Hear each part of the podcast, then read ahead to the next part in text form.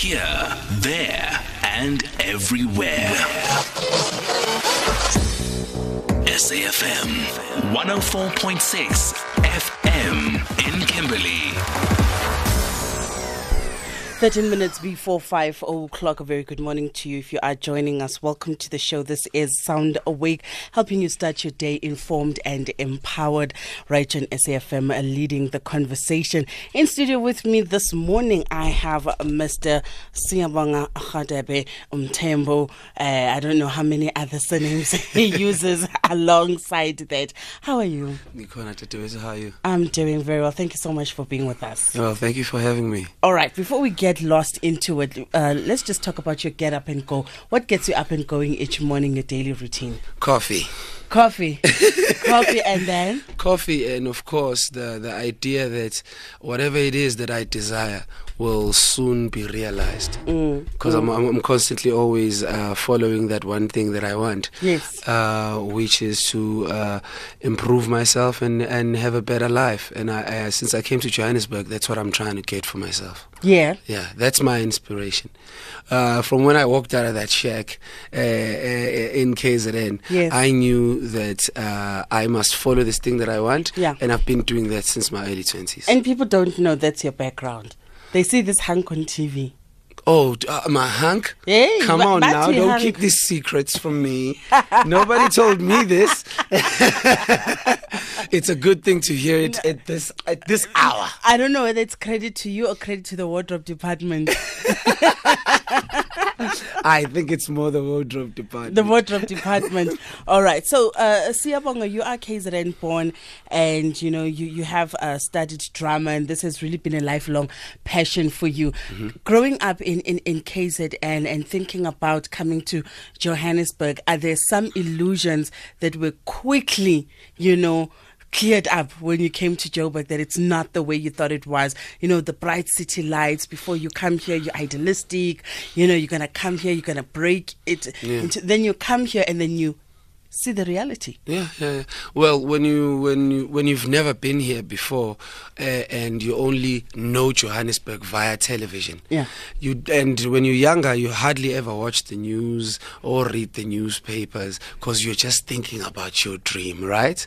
When you get here, you realize that it's the same as it's the same as home. The only difference is that, uh, of course, when I came here, it was uh, early 2000, so there was a lot of more opportunities in mm. terms of the the field that I'm in in Johannesburg than in KZN. But now the doors are a little opened in KZN, which means a brother can go back home. But but you know but uh, when i was young i really thought that johannesburg was like uh, the one place that has everything and everything was going to be easy. But i had to struggle and knock on a lot of doors and uh, face some of the hardships that i faced back home. Mm. yeah. And what can you point to as being your big break or that break that started it all? My very first job i worked for a company that doesn't exist anymore. I think that's what I heard in the streets. It's mm-hmm. called uh, Tom Pictures.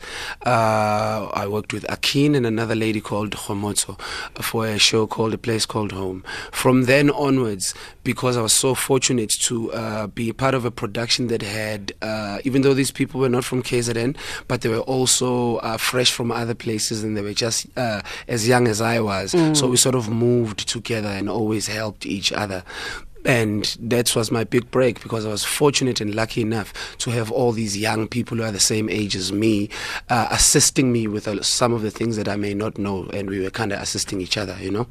And yeah. as an actor, you know, getting into different roles, you, I was reading uh, an article that uh, you you you had been interviewed on. You said the way actors interact together on set sometimes has a lot to do with the role that you're playing.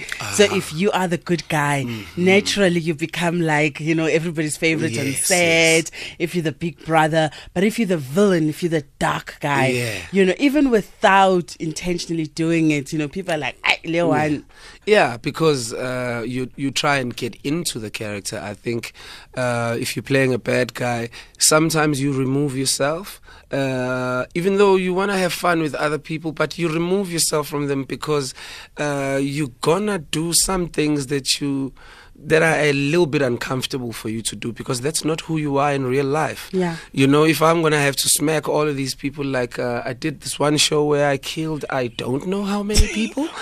Was it a Uh, gun or what? Yeah, it was a gun. I killed so many people. I used to look at the director and go, and then More, more. Go like uh, let him kill again. So,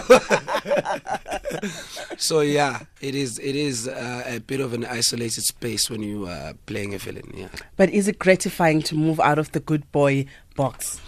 it is. Well, what's what's nice for me is when I see the reaction when people really, really fear this person, and then I feel like I've done a good job. You've done a good job. Yeah. Let's talk about, you know, moving between the different creative art forms. Mm-hmm. Actor, music, stand-up comedian, and I've seen you at Comedy Station. Yes. At um, uh, Market Theatre. Yes. Yeah. So Yeah. I'm talking about what I know. Okay. Well, it's a good thing you mentioned the Market Theatre because I also have this month on the 24th and the 25th, I have my uh, one man stand up comedy show called Black Night, which is basically, um, I figured now that I'm in my 30s and I'm, I'm slowly, I'm, well, 40 is like over there, but I'm still, I'm going there. I, I can feel that I'm getting there. I can see getting it. warmer. 40 is on the corner going, what's that, what's that, what's that?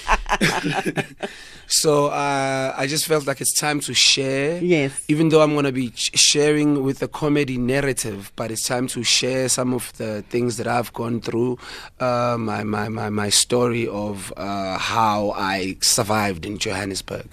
And music was is something that is always part of uh, my culture, and of course. I did study drama and I majored in music, but it's it's more part of my culture than anything else. When uh, when one goes through the time of isolation and self-reflection, where you isolate yourself from people because you wanna find you and say, who am I and how do how do I want to be seen in this world?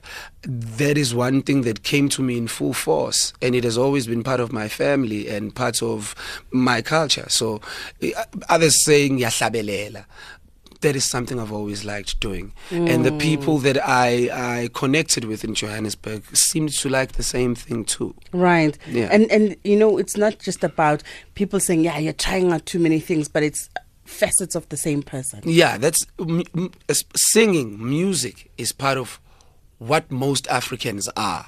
Yeah. I think we try and run away from this a, a lot. Yami. It's just who we are. that's that's what we do.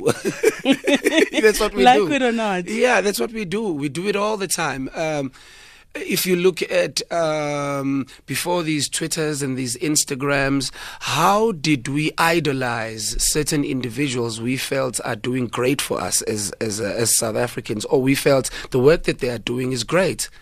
We sang songs about them. This is our Twitter. Uh, this is our Instagram.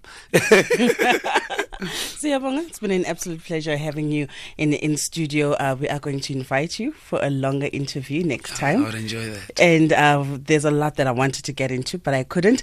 And we do know that we're going to continue seeing you on our screens. Thank you very much for being with us on Sound Awake. It's four minutes before five o'clock. Here's this new day.